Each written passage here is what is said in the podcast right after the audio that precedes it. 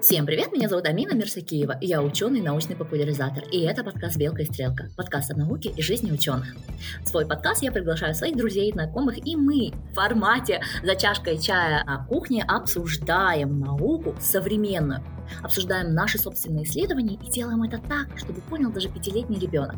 Поэтому присоединяйтесь к нам, а, слушайте нас и включайте нас всем другим людям.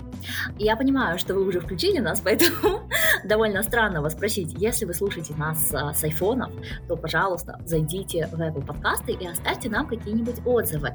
А, у подкаста довольно много звездочек, но обычно учитываются только те, которые были поставлены в последний месяц. А если вы хотите зайти и посмотреть на меня и на моих гостей, то приходите в YouTube. Начиная с третьего сезона у нас есть видео для того, чтобы вы знали, как мы выглядим. Должна предупредить, что у аудиоподкаста качество звука намного лучше. Ну и смотреть в мои прекрасные глаза тоже приятно. И на этом я заканчиваю болтать, мы переходим с вами прямо к теме.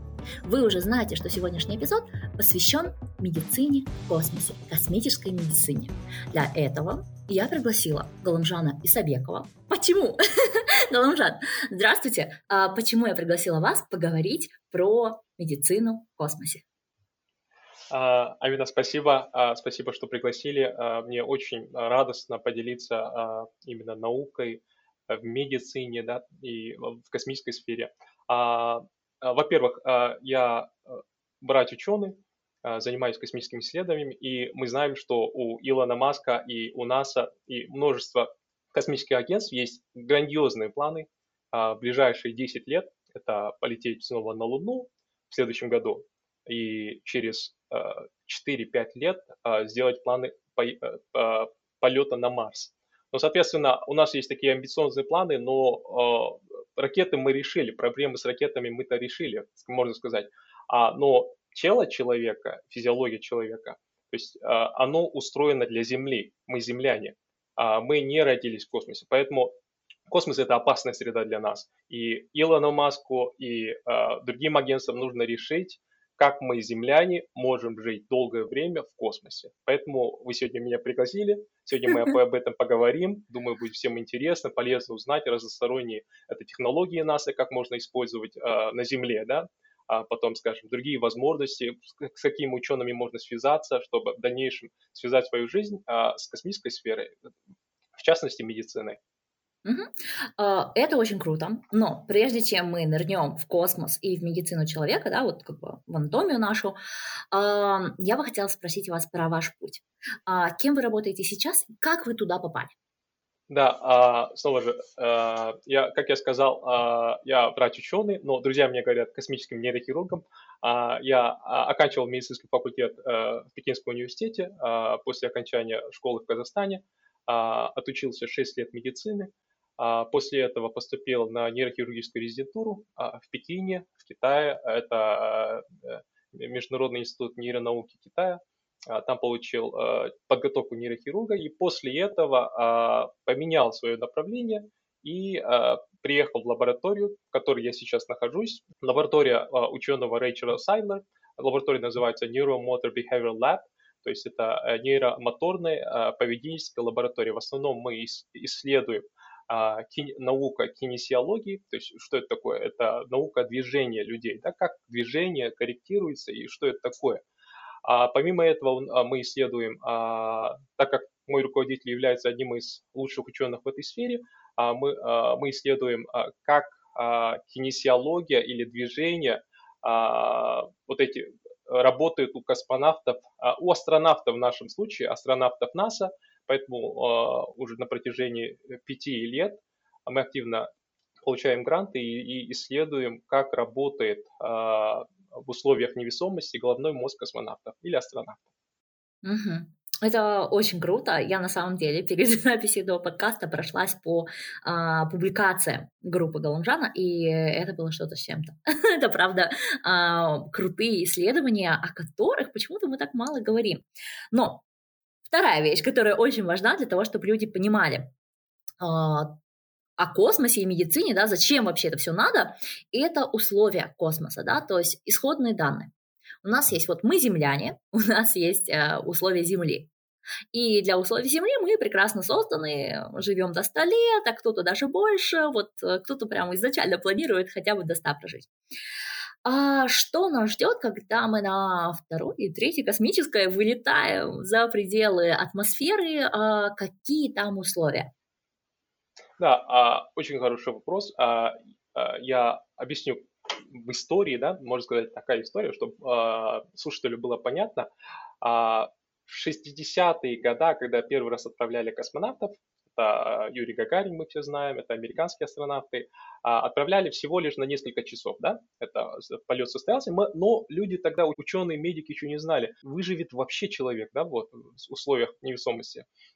Но позже, оказывается, выяснилось, что, оказывается, может, да, он, он выживает, да, человек, он может адаптироваться несколько часов в космосе. Окей, а, позже мы стали еще больше исследовать и отправлять а, людей на долгое время, да, скажем, это Space Shuttle, да, это вот космический челнок, а, в основном астронавты пробывают две недели. Или, а, или когда отправили на Луну, максимум две недели, да, когда отправили на Луну, особо больших таких изменений физиологии человека мы не заметили. Но как только миссии удлинялись во времени, мы начали замечать, оказывается, а, невесомость в долгосрочной перспективе очень даже сильно влияет на физиологию человека. Да? Это, скажем, кости становятся хрупкими, а мышечная масса атрофируется, соответственно, а, очень много физиологических изменений, внутричерепное давление, да, и сейчас на борту Международной космической станции космонавты, астронавты, то есть а, пребывают 6 месяцев. То есть 6 месяцев – это определенный лимит. После этого 6 месяцев в долгосрочной перспективе невесомость, на самом деле она кажется очень интересной, можно плыть, а, прыгать, да, в невесом суперменом, но она а, очень плохо влияет на физиологию человека. И мы сейчас очень много еще не знаем об этом, и вот этим мы и занимаемся.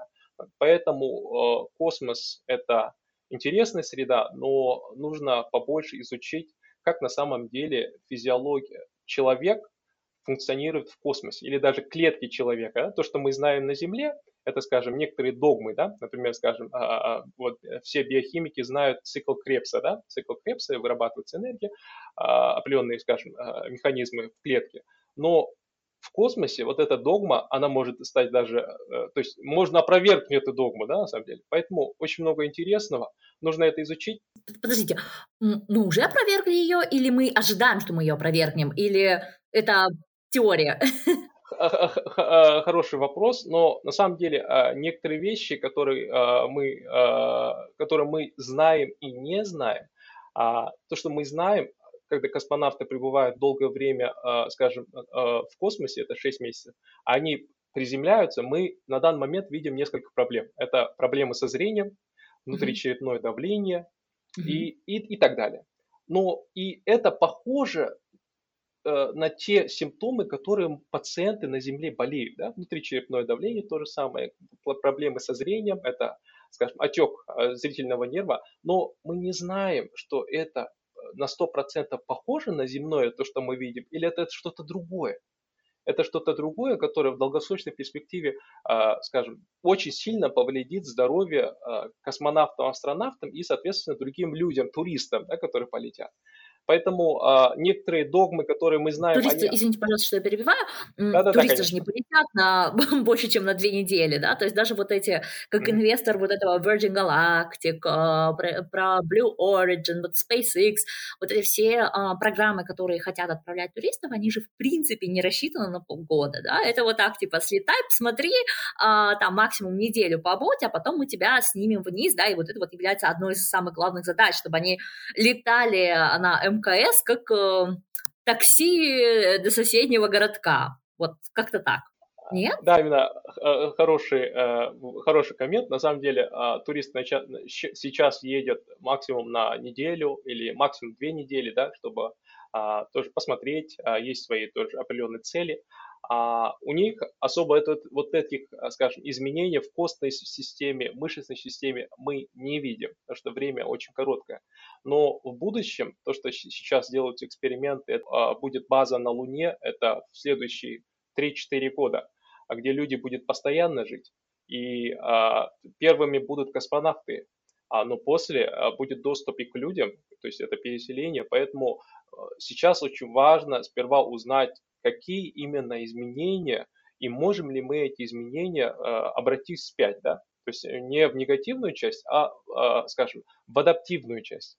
Поэтому это mm-hmm. очень важно. В будущем это, я думаю, это и будет. Но сейчас нужно понять эти изменения, как они влияют на нас. Хорошо. Итак, а, что значит у нас меняется? Вот первый параметр, который мы обсуждаем, это невесомость. Ага. Невесомость у нас влияет на мозг. Я читала исследования ваших, а, вашей группы, да, про то, что мозг подвергается изменениям, и ваша группа вроде как находит возможным да, восстанавливать эти изменения, если а, космонавт был в космосе не более чем полгода. А, второе, это, конечно, глаза. Вот вы уже сказали, опухает э, глазной нерв, да, это, э, это, ребят, такой кейс, да, напоминаю вам всем, что как человек, излечившийся от глаукомы, я являюсь медицинским чудом. А если у вас, не дай бог, будет повышенное глазное давление, и у вас начнет отмирать э, глазной нерв, то это редко, прям один случай на миллион, когда удается излечить. Поэтому обязательно проверьте свое глазное давление лирическое отступление закончено, а, вы не космонавты, поэтому, скорее всего, у вас все будет хорошо, но нужно поймать вначале, если уж такое произойдет. Значит, а, глазной нерв у космонавтов потом восстанавливается, и они могут видеть, да? Или зрение нарушается, и это уже необратимо? На данный момент то, что мы знаем и не знаем, а, глазной нерв, отек глазного нерва происходит у 70% всех космонавтов. Все, а, я и точно не прошла. Это, и эти изменения а, мы сейчас еще не знаем, как они в будущем повлияют, так как полет на Марс, он будет, а, он будет, скажем, приблизительно год, да, и в течение года мы отправили космонавта на Марс, а он а, при, прилетел в плачевном состоянии. Даже, даже зрение плохое, даже, возможно, и ослепнуть может. Мы этого еще не знаем. Поэтому мы стараемся а, понять вот эти процессы, которые происходят, да, сейчас все а, космические агентства работают над этим вопросом, да, проблемам зрения, или на английском языке называется sense, и а, решить, и что можно сделать на космической станции, чтобы это предотвратить. Да? Ага. А, вот, вот, вот, это, вот, вот это важно. То есть мы не только изучаем это все, и мы после того, как изучили, э, на земных условиях делаем вот эти эксперименты. Это вот, скажем, центрифуга, да?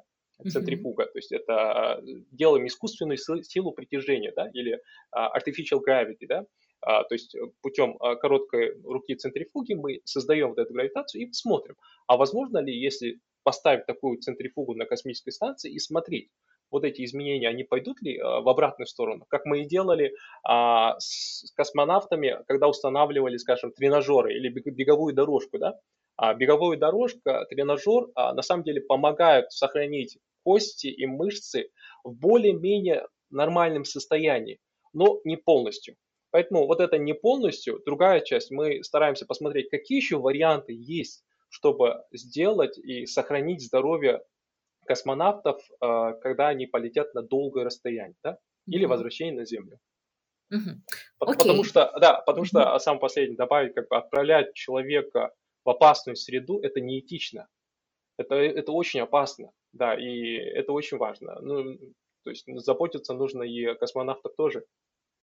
Ну, естественно, тем более, что, насколько я знаю, я просто несколько раз встречалась а, с космонавтами, и одна из встреч была с э, женщиной-космонавтом, а, точнее, она сама прошла подготовку для того, чтобы стать космонавтом, была отобрана среди пяти тысяч, вот там, из пяти тысяч человек до 500, да, вот она вот в эту группу попала, а, а потом уже дальше эти, больше этих 500 она не смогла пройти, но она стала ученым а, в НАСА.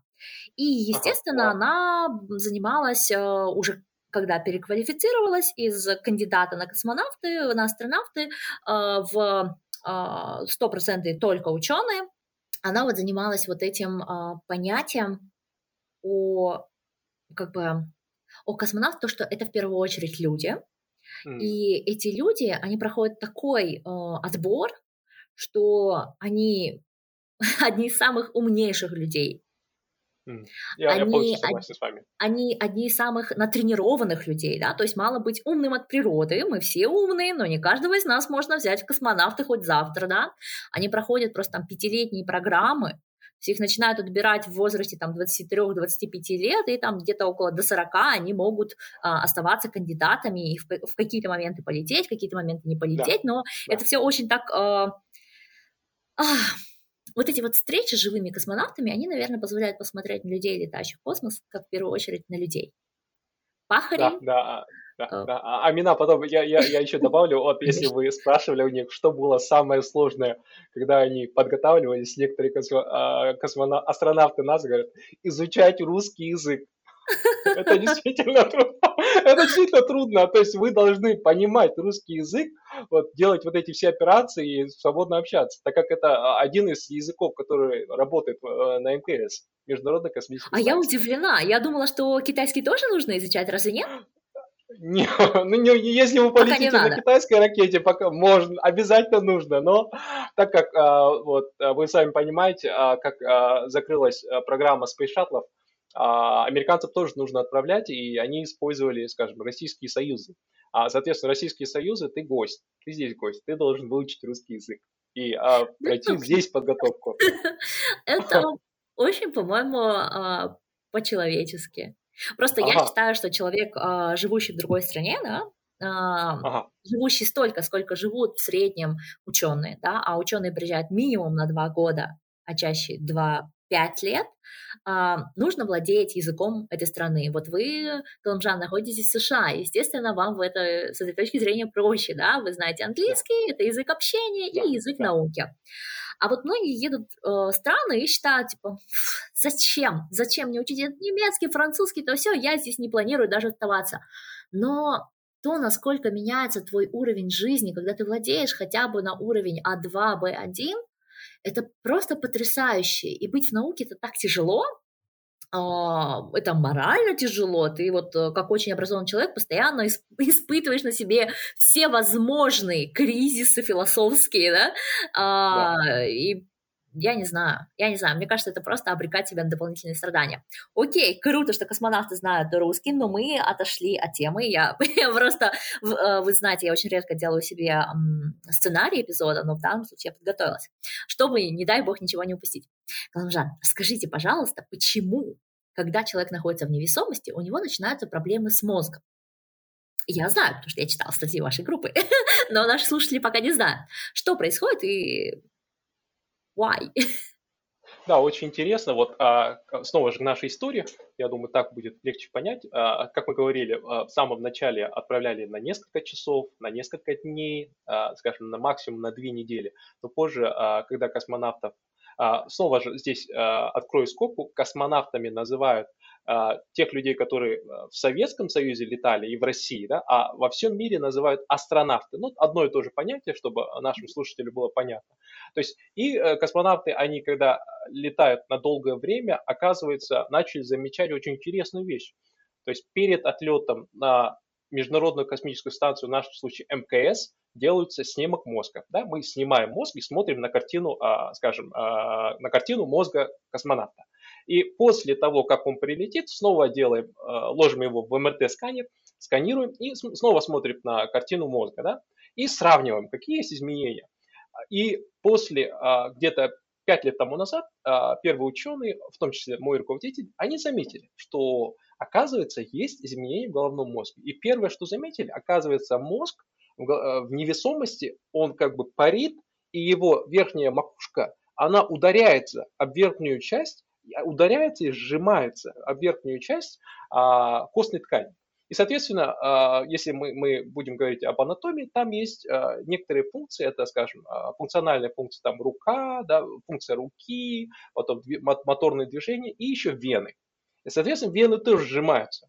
И а, вот, а, вот это а, венный отток с головного мозга, получается, трудно происходит, чтобы обратно вот эти, скажем, отходы от крови, да, вот, скажем, обратно возвращать в тело. И после этого тоже заметили, что есть, оказывается, внутричерепное давление.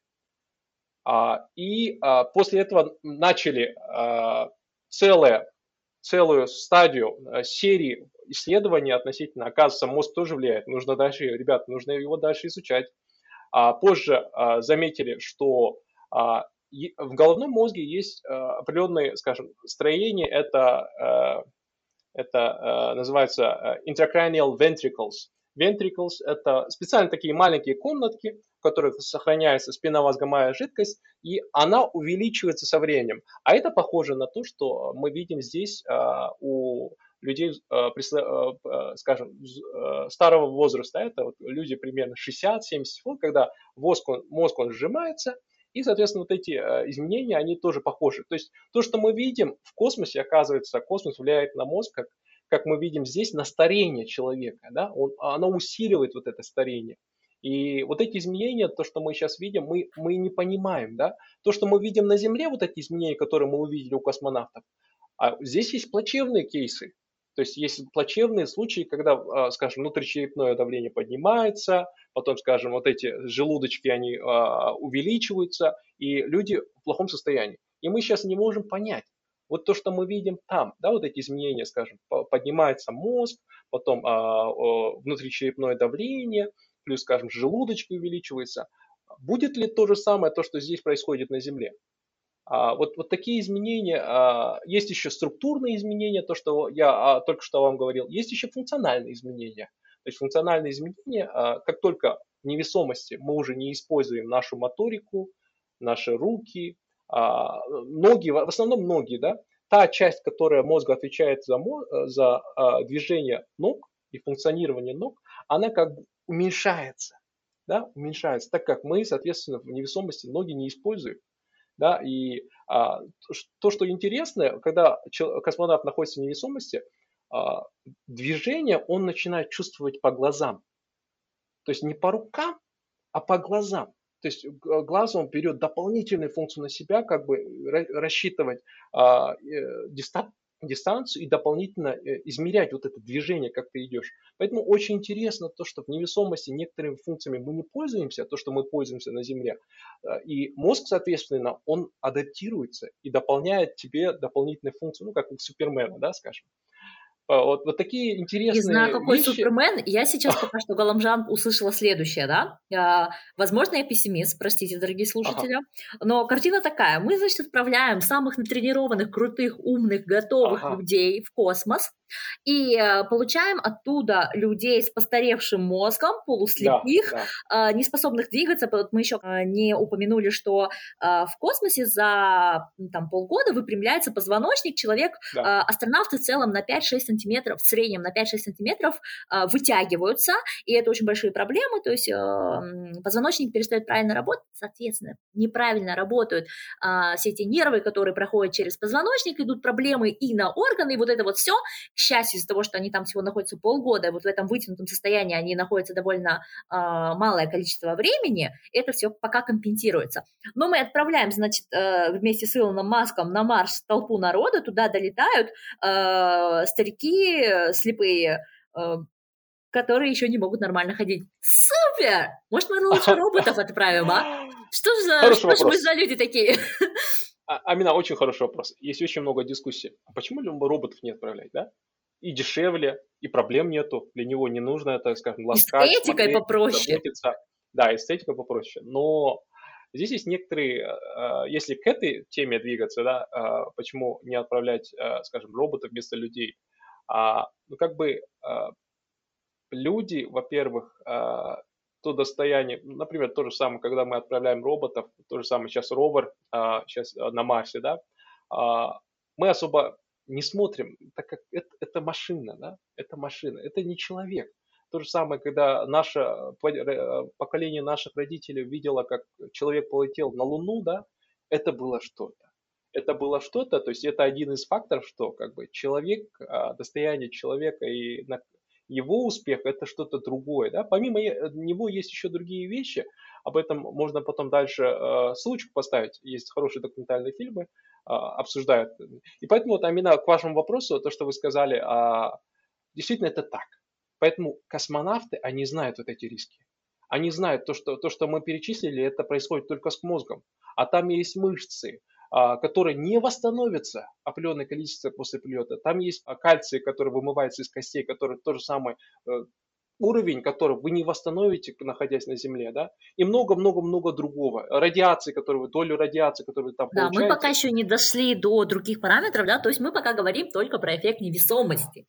А Да, вот. радиация, это, это, кстати, мой больше конек, потому что я как, как раз, а, я же как полимерщица, а, в свое время работала над одним из проектов НАСА по вот этим самозаживляющимся пленкам.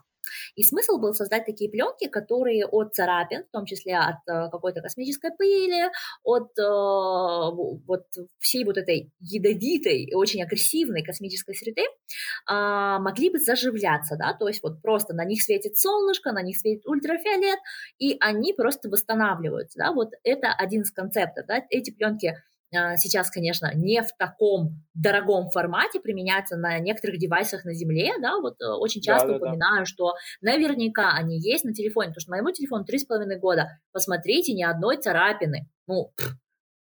Если вы меня знаете, то это точно должны быть волшебные пленки, другого ответа здесь нет. Ну вот. Здесь вина поработала. Здесь вот, э, ну, не я, но, но да. А концепт тот же, что и там. А, В космосе радиация является чем-то таким. а, У нас нет пока материалов, которые могут защитить от радиации настолько хорошо и настолько долго. Настолько хорошо, худо-бедно скафандры справляются. Мы видели последние самые красивые, тоненькие с- супер скафандры Илона Маска, да, SpaceX сделали просто э, такие э, скафандры, в которых можно и по городу ходить и чувствовать себя э, молодцом, да. Но будем честны, это потому что пока что SpaceX отправляет своих космонавтов ненадолго. Э, Я не верю, что вот в таком материале, а я фанат полимеров. Да, вот просто я верю, что полимеры могут все. Я не верю, что те полимеры, которые есть сегодня, могут обеспечить вот такому э, костюму настолько тонкому, настолько прилегающему к телу, да, то есть у него очень много изгибов. Где изгибы, там легко перетереться. Кто не смотрел «Марсианина», да? Ребята, там он открывал просто тент, у него от этого пошел износ и полетело все к чертям.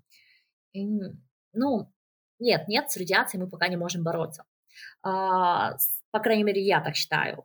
Может быть, я не права, есть исследования, которые помогают нам, ну, возвращать нам надежду, что мы сможем исправить радиацию, эффект радиации. А, Есть? Нет? Да, а, хороший вопрос насчет радиации. Есть две точки, которые я хотел прокомментировать. Первое, то, что именно говорил, насчет проекта, который она работала. А На самом деле, те разработки, я думаю, это будет очень полезно нашим слушателям, те разработки делаются, которые космическими агентствами, это в том числе а, Роскосмос, а, это советские ученые, это вот американские ученые и другие ученые. Есть специальный офис, который называется Transformation Technical Office. То есть они берут вот эти разработки, которые разрабатывают ученые, потому что ученые говорят, ребят, мы здесь что-то придумали, а возможно вот это как-то пригодится на Земле. А, И дают этому офису, да. Этот офис говорит, ну, интересно, давайте посмотрим, а мы сделаем, предложим людям, и если кому-то интересно, это большие компании или маленькие компании, стартапы, они могут взять эту технологию, мы ее не патентуем, мы только патентуем 5% из всех изобретений ежегодно, и вы можете то есть, развить вот эту технологию э, в частном секторе, да, в своей компании. Позже можете нам ее снова продать или использовать ее для продвижения экономики той страны, в которой находится агентство. Поэтому, как бы здесь, я думаю, для наших слушателей тоже, э, то, что Амина говорила, а, у, у НАСА есть такой офис, э, то, что мы сказали, да, э, Te- Technical Transform Office, где есть очень много разработок, это начиная вот э, компьютерные программы, это коды на разные сферы, и э, это а, разработки, к которым вы можете обратиться и узнать по вашей сфере, скажем, агрокультура, или, скажем, экономика, или, скажем, а, по бизнесу, можно ли использовать вот эти технологии в вашей компании или предоставлять услуги, которые будут полезны на Земле. Один пример. Скажем, в космической станции у космонавтов есть холодильник. Но этот холодильник, он должен быть такой необычный, чтобы использовать мало, мало энергии, размер должен быть маленький, да, и его сделали так, что он использует солнечную энергию, которая э, прямо на орбите, и таким образом заряжается и сохраняет, э, скажем, э, продукты и так далее. На самом деле это хорошая разработка в странах, которые не очень развиты, да, это, скажем, э, это, скажем, не развиты или в далеких местах, где вы можете сохранять э, пищу в холодильнике, используя, скажем, солнечный свет, да. Есть очень много таких разработок, я думаю, это будет полезно. А, вы можете посмотреть. А, сайт называется NASA Spin-Off. Или, а, мы, конечно же, оставим ссылку на него, да? Да, есть... да, да, да. Там еще есть подкаст, я отдельно еще порекомендую. Насчет второй точки, то, что я именно говорил насчет радиации, снова придем к этому вопросу. Что такое радиация, да? Для, скажем, для самого молодого слушателя, это когда ваши клетки обстреливаются с автомата да, с пулемета, да, и, соответственно, ваши клетки, они э, все, скажем, э, все ядра и все, все э, вот эти гены, они, получается, мутируются, да, таким образом непонятно, что в конце получается, и в конце умирает. Поэтому, когда космонавт отправляет на Международную космическую станцию, там вот эта защита, да, магнитное поле, которое нас защищает, это наша атмосфера, нас от радиации, там она намного ниже, да, а, по сравнению с Землей. И, соответственно, а, они а, ежесекундно подвергаются вот этим, скажем, обстрелу разных лучей, разных радиаций и так далее. Хороший вопрос. Сейчас все работают, как это все предотвратить, так как на Луне и на Марсе там будет еще сильнее, и таким образом вероятность опухолевых заболеваний будет в 50 раз больше, чем на Земле. И таким образом а, мы не хотим этого. Поэтому а, то, что я знаю, это один из методов, это вот сохранение, скажем, а, на космической станции делают специальные оснащения, которое делается в стенке, да, это делается такой угол, и между ним специальная жидкость, специальная вода, я, э, я точно не знаю, я думаю, Амина, э, Амине более понятно, так как она физик. Я только что Или... поняла, когда вы сказали, я просто никогда об этом не думала и не читала да. об этом. Окей, изоляция, скорее всего, да. Эм, что, получается, нечто поглощает радиацию, проходя да, через стены да. космического корабля, и, э, скорее всего, это постоянно должно обновляться, да, то есть он там замкнуто, да. но имеется какая-то система очистки, потому что если оно поглотит очень много радиации, в какой-то момент все равно радиация начнет проходить да, сквозь. Да, да, вот. Да. Это у нас, наши предположения. Подкаст «Белка и стрелка» строит гипотезы по уже Супер. созданным технологиям. Нет, нет, это, это, это очень отлично. Вот э, здесь пересекаются несколько технологий, вы уже начинаете смотреть уже по-другому. Поэтому а, космонавты, которые идут на это, зная, а на самом деле они это все знают. Конечно. А, вот я, в конце я уверена, что звание, они звание прям... героя. Герои, да, я герой. бы дала еще да. докторов, э, всяких наук. Да, да, да, степени там еще нужны дополнительные. Да, э, ну, я согласен. Я причем уверена, что каждый из них, если, если вот так прям сложится, э, что их забудут где-то там на Марсе, то чисто теоретически да? Да. они, конечно, могут выжить ну, очень-очень теоретически, потому что то, что да. описано а, в книге «Марсианин», естественно, обладает очень большим вымыслом. Ну, кстати, да, мне книга да. очень понравилась за счет а, того, Замечательно, что... мне тоже понравилось сильно. Да, очень много а, точек... Знаете, вот, а, дорогие слушатели, хорошая фантастика – это та фантастика, которая учитывает настоящую науку. Да. То есть чем хорош был Азимов?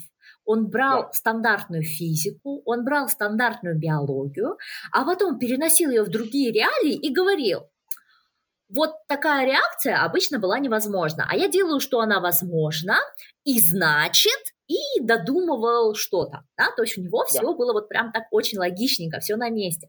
И вот «Марсианин» это примерно так же работает. Понятно, что очень много вещей, которые, ну нет, нет, это не так, и не бывает таких людей, которые вообще там, их разносят там, э, их забыли вообще в космосе, они собрали силой духа, да, никакой депрессии, они худеют, им все нормально, да, ну, такое да. тоже фантастика. Вот, да, да, скажите, да, Галамжан, да. Вот вы учились в Китае, да, и сейчас такой э, бум китайской фантастики, и, ага. наверное, наши слушатели, может, не знают, может, знают, но это происходит, потому что китайское правительство посмотрело, почему во всяких западных странах есть вот такой бум технический, а у них нет, да, и оказалось, что большинство великих ученых Запада а для них Запад это включая Россию, вот, они э, и нас с вами, да, в Казахстане, они пришли в великую науку, да, со всем вот этим своим вдохновением, вот этим мечтанием, потому что в детстве читали тех же Азимова, Стругацких и вот всех-всех-всех, и были в это все влюблены. И поэтому сейчас идет очень мощная поддержка вот э, литераторов в области фантастики в Китае. Да? Хороший пример это Лю Цисинь, э, у него есть огроменная задача трех э, тел, это вот огроменный его трехтом, трехтомник. И, честно сказать, а, два с половиной тома читать просто невозможно, но в конце просто очень интересно, если вы проберетесь, супер, многим нравится до, но что ж я такое большое вступление про книги завела? Я хотела спросить у вас, Галамжан, Поэтому здесь нужно, здесь, нужно, здесь, нужно, здесь нужно добавить, э, переводить свои книги на китайский язык и продавать в китайский рынок. Это тоже, это тоже хороший план. Я уверена, да, да, что да, сейчас это вот э, народ э, прям может развиваться на этом. Но скажите, Галамжан, кто ваш любимый писатель-фантаст? А, вот то, что вы сказали а, насчет а, китайского формата, да, на китайском он Санти называется, да, мне он тоже понравился. То, что, а, некоторые нюансы, то, что а, действительно... Я не читала а... Санти, а, расскажите немножко, ну какой вот, в чем его особенность, почему он вам понравился? А, во-первых, как бы а, здесь а, дается человеку такая вещь, как бы он может фантазировать, да, это вот во всех фантазиях, а, во всех фантазиях вот такой жанр там есть, да. А, во-вторых, как бы вы можете сами дальше, а, он дает вам такую возможность, как бы вы, вы можете сами дальше сделать, э, скажем, свой сценарий, да, свой сценарий развития этого. Поэтому вот это очень важно. А насчет фантастики, помимо этого, мне нравится «Интерстеллар», Интерстеллар замечательный фильм, да, то есть, mm то есть лауреат Нобелевской премии по физике, а, э, я забыл имя, то есть он э, отдельно делал э, вс- весь вот это, скажем, весь сценарий, чтобы он действительно был основан на э, научных, э, научных доказательствах. И, соответственно, есть хорошая книга тоже, «Интерстеллар», вот, э, скажем, э, издательство «Миф» тоже выпустила. Замечательная книга, мне очень понравилась. А, вот ее а я мне посоветую. вот не понравилось. А я, не понравилось? Не понравилось. Я когда вышла из «Интерстеллара», я была такая разочарованная. Возможно, потому что у меня был вот этот эксепшн, что ну, если научный консультант фильма, Нобелевский лауреат по физике, если он там все прям составлял, этот будет что-то такое. Я пошла, посмотрела, и, видимо, у меня были такие высокие ожидания, что когда я вышла, я просто говорю, там половина ненаучной фигни. А почему мне так посмотрите. показалось? Почему мне показалось, да. что это не научная фигня? А, именно потому что, ну, взяли какую-то реальность, да, вот, э, опять же, что-то изменили, и вот начали там додумывать, да, то есть вот э, как могли черную дыру, так изобразили, что внутри, да. как смогли, так представили, да, это да. все, конечно же, полет фантазии, но, видимо, у меня были такие ожидания а, которые, наверное, невозможно было показать в современном кинематографе, да, да. несмотря ни на что. А, ну, и, ну, вот. я, я, но я думаю, именно здесь как бы главный посыл, как бы, то есть взять на крючок, да, а, молодых ребят, они взяли на крючок, и после этого, то есть они заинтриговали, и, возможно, очень много людей, в том числе и я, очень заинтересовались вот этими вещами, да, и купили ту же самую книгу, где он конкретно объясняет научные доводы. Поэтому, да, я, я с вами согласен, есть определенные... «Марсианин» мне очень сильно нравится, где очень конкретные в деталях описали, как вот это все будет, все сценарии, да, весь сценарий. На самом деле люди очень далеко. И книга говорят. очень хорошая, то есть сам а, да. автор, он о, не мимо проходил, он прям понимал, да. что он пишет, и поэтому, скажем так, это, конечно, все еще фантастика, но...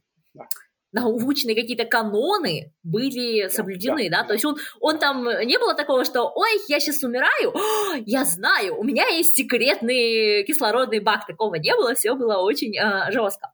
Давайте посоветуем еще по одной книге. И последняя, последняя имена, это вот Азимов, а, где он а, раз, говорит о, о Луне к 25 году. И то, что он говорил, будут, а, а, то есть в одной из его книг, он говорил а, о будущем а, Луне, как она будет выглядеть, и, и то есть там будут большие компании, да, отдельные, которые будут, скажем, брать полезные ископаемые, там будет база, для, база людей, да, и это, это на самом деле сейчас совершается. В прошлом году, когда Трамп был, скажем, президентом, он подписал специальный меморандум, где определенные компании могут добывать определенные материалы с Луны. Это очень как бы реалистично, то, что он говорил, а, а Азимов насчет Луны. А, это тоже очень интересно, я рекомендую тоже по почитать. Моя самая да. любимая книга у Азимова – это а, «Сами боги», и там тоже есть mm-hmm. часть про Луну, а, что да. люди начинают там жить. Там вот э, из трех частей состоит книга. Первая на Земле, вторая на какой-то другой планете, которая там, за 3-9 земель от нас. Вот эта а, книга, я просто название запомнил. А, да. Хорошо, а на третьей части, да, там вот э, поселение на Луне, оно да. уже немножко лунатики, они немножко отличаются от землян, как раз-таки да, за счет вот гравитации. Это очень интересно. Вот, э, значит, у нас с вами еще и любимая книга. А я от тебя добавлю еще Теда Чана, потому что, ну, вот нравится мне Тед Чан. Он автор э, короткого рассказа, у него тоже довольно много премий. И одна из эм, его книг, один из его рассказов превратился в фильм э, Arrivals, Помните, ага. там, где инопланетяне при, прилетают, а, там такие огроменные камни, и а, учительница английского языка а, начинает с ними общаться, учить их язык, вот, вот это вот все. Это, из, это основано на рассказе Теда Чана. Так, ага. на самом деле мы можем еще очень много что обсуждать, но, дорогие слушатели, наше время ограничено. Спасибо вам большое, Галмжан, за ваше время. Я надеюсь, что мы заинтересовали сегодня кого-то пойти в космонавты, астронавты. А для этого вам нужно быть очень здоровым, поэтому мойте ручки, пожалуйста, и проветривайте помещение.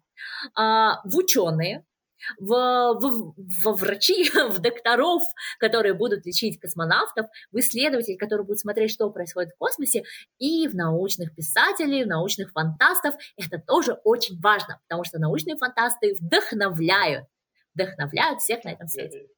Я, я а, последнее добавлю к вашему слову. То есть, когда вы начинаете понимать а, условия жизни вне Земли, это вот э, сила притяжения на Земле, а в других планетах, это на Луне, на Марсе, она совсем другая, скажем, в, э, в, 6, в 3 раза меньше, в 6 раз меньше да, земное притяжение.